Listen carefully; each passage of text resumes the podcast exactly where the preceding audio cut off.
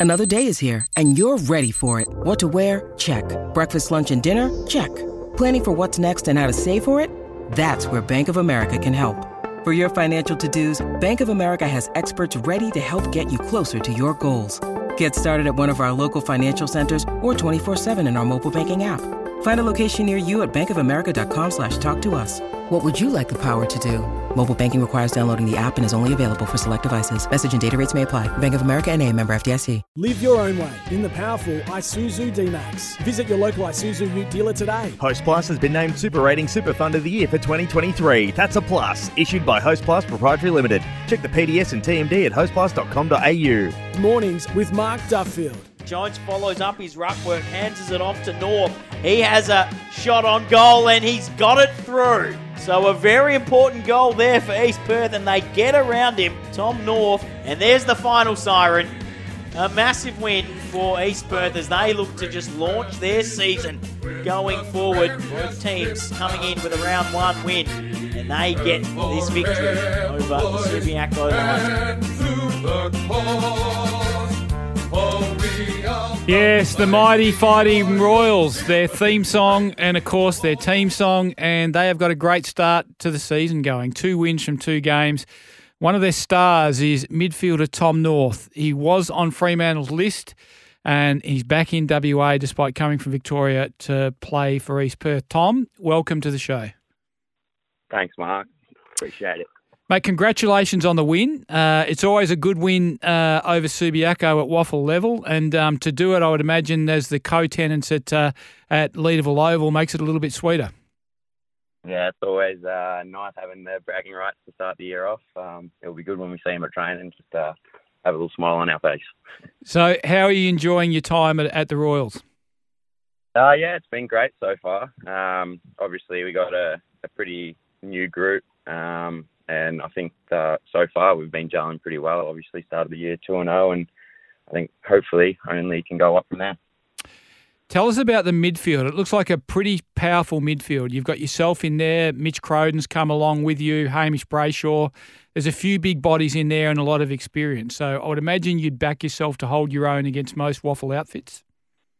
Yeah, and I think that's sort of the identity of our team at the moment. Um, you, obviously, uh, you got Mitchy, Hamish, and uh, Angus in there, sort of all big bodies, and that's what we want to want to pride ourselves on, winning that inside ball and uh, own the outside. And I think um, first two rounds has sort of been a good a good start with that, and um, helps when you got big Scotty Jones in the ruck as well. He always uh, gives some good service. Yeah, you'd win a fight. I don't know whether you win football matches, but you will win a fight with bodies that size. And Scott's a monster, isn't he? You would have you would have spent some time with him on Fremantle's list. He is a big, big boy. He is a big boy, and uh, he's uh, definitely taken a bit of a leadership role as well. So a lot of the boys are really looking up to him this year. Tell us about Ross McQueen as a coach, um, Tom. What's he like? Yeah, so Ross, obviously, it's his first year coaching as a senior coach, and um, he, he so far he's very he's been very good. Like obviously, um, very good with the boys, like getting the uh, trying to build the best out of each other. Like really prides himself on uh, work. Uh, obviously, having the positives of your game and building on them. And um, if we're if you're a running half back, then make sure you use your legs. If you're an inside mid, use your body. So um, no, he's he's been great so far, and um, obviously he starts his career off two and zero as well. I saw you play your first game for well at, at, the Fremantle Football Club. It would have been an Peel Thunder jumper, as I remember it. I think it was down at um, at Mandurah, and you might have played the West Coast reserves maybe, and you had about I reckon you had about 24, 25 disposals, won a lot of inside ball. So. Um, What's your role with all these big bodies around you? Are you still an inside mid, or are you expected to get to the outside and run? Uh, so far, I've um, sort of taking a bit more of an outside role and um, playing on the wing, a bit more halfback. Uh, let the let the big boys sort of do the crash and bash, and hopefully I can sneak out on the left foot and get a few kicks. So, um, but obviously, um, if there's an opportunity to get inside and um, they need me to do that, then I'm willing to still obviously do that as well. So, just sort of trying to be versatile and um, do what we can to win. Tell us about your time at Freo, Tom, because when I first saw you that day, I thought this guy will be an AFL player, and um, and clearly um, I was wrong. Uh, but how frustrating was it for you not to be able to crack it for for a game in your time there? And you did have a few injuries as well, as I remember. Yeah, obviously, yeah, I was. It was frustrating not being able to uh, see out the dream of running out on the oval, but um, it was a good experience all in all. Obviously, being at that professional level and got to live out the live out the dream of being a part of it. Just not obviously um, playing the game, but yeah, with a few injuries and I was a bit interrupted in my first two pre-seasons, and then obviously that third year going into the COVID year where we didn't really get to play any WAFL games, and um, yeah, that that definitely was frustrating. But obviously moved on from that now and sort of just uh, aiming to just enjoy the footy and hopefully win a flag with East Perth. Do you get to a stage where you sort of go, okay, I won't be an AFL player, or do you still think if I have a big season at the second tier, I might catch someone's attention? Well, I think so. The last couple of years, I have had that mindset that I'd love to get back onto a get back onto a list, and I think maybe I put a bit too much pressure on myself um, in doing that back at VFL. So I figured I'd come across to Western Australia and um, maybe just try to uh, enjoy my footy a bit more and play with a group of mates um, and a team that it really gels together. And hopefully, I mean, if it if it happens, it happens, and if it doesn't, then at least I'm having fun doing it. How hard is it to gather yourself when when an AFL club says to you, "Okay, sorry, mate, there's not no longer a spot for you here"? What, how do, how hard is it to get over that?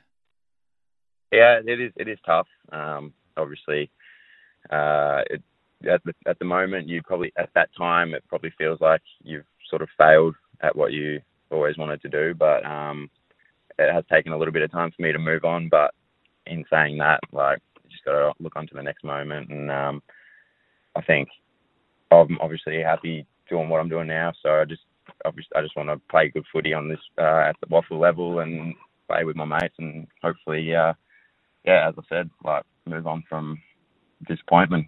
And you mentioned you spent time in the VFL. Where did you go, and, and how and what was that experience like? Yeah, so I went obviously went back to Melbourne after I got delisted and played at Carlton VFL and had a couple years there and um, yeah, like they were a great great group of fellas and obviously being the affiliation, I, I thought there might have been a little link to potentially moving up back into the AFL system. Um, that didn't happen and um, yeah, and then decided to head back across to Western Australia. And tell us what was the clincher for making that decision? Who who got in touch with you and brought you over? Um, well, I'm very good mates with uh, Mitch Crowden and Scott Jones, and um, so yeah, they obviously when Mitchy signed, Mitchy got called me pretty much straight away and sort of dropped a little uh, little lure in there, and I, I I was tempted, and then Scott called me, and it sort of happened over two or three months, and then um, yeah, just decided that uh, obviously have my partner as well, and we both had the chat and decided that we would be interested in moving back. So that was happened like that. So obviously AFL is a full time gig and WAFL is a part time gig. What else do you do besides playing your footy? Yeah, so uh, I've mixed around a bit and done a bit of everything, but now I hopefully have found a career that I can do outside of outside of footy, and uh, I've started my electrical apprenticeship, which is um, with Solus, and they that's a East Perth hooked me up with that gig, so so far it's going well. It's always good rocking up on a Monday morning with 2 0. Yes, I'll bet it is.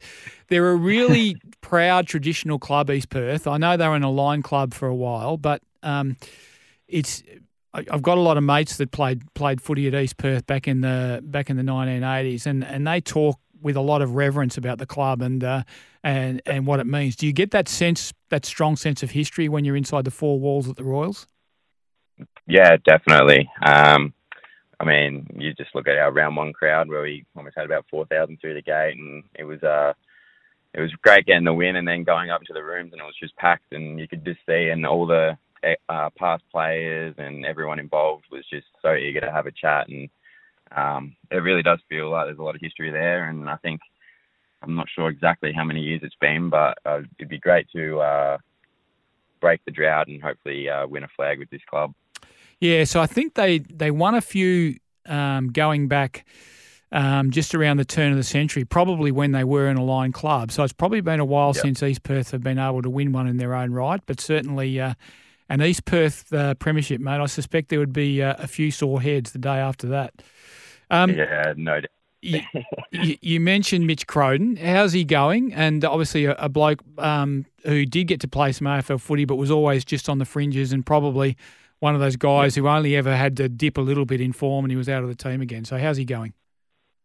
Yeah, well, he's obviously um, had a great game on the weekend, and um, we, we he copped a bit of attention round one with the tag, and we knew he was going to obviously get a lot of attention being a good player, but he's uh, obviously no as as I mentioned before, it's very hard to get delisted, and I'm sure Mitchy took it equally as hard, but his attitude's never never wavered, and um, I think he's in the same boat as myself, and he's just looking to enjoy himself and have fun, and obviously take that stress away from um, hopefully getting picked or getting dropped. It's uh, I think it would be good for him to have a have a strong year at WAFL, and I mean, who knows? He's he's obviously a really good player, and he could get picked back up. It's always good to have a few lefties in the team too, Tom. And yourself, you're a lefty, and Mitch is a lefty. You've got, have you got any others we should be keeping an eye on? Uh, yeah, well, Angus Schumacher's a lefty as well, so three three of the mids are lefties. There's a couple other good lefties in there too, but um, yeah, we'll uh, there, there's a bit of a balance. That's uh, there's a couple good kicks in the side though, that's for sure. And what about kids? Are there any East Perth kids we should be keeping an eye out for on the way through this year?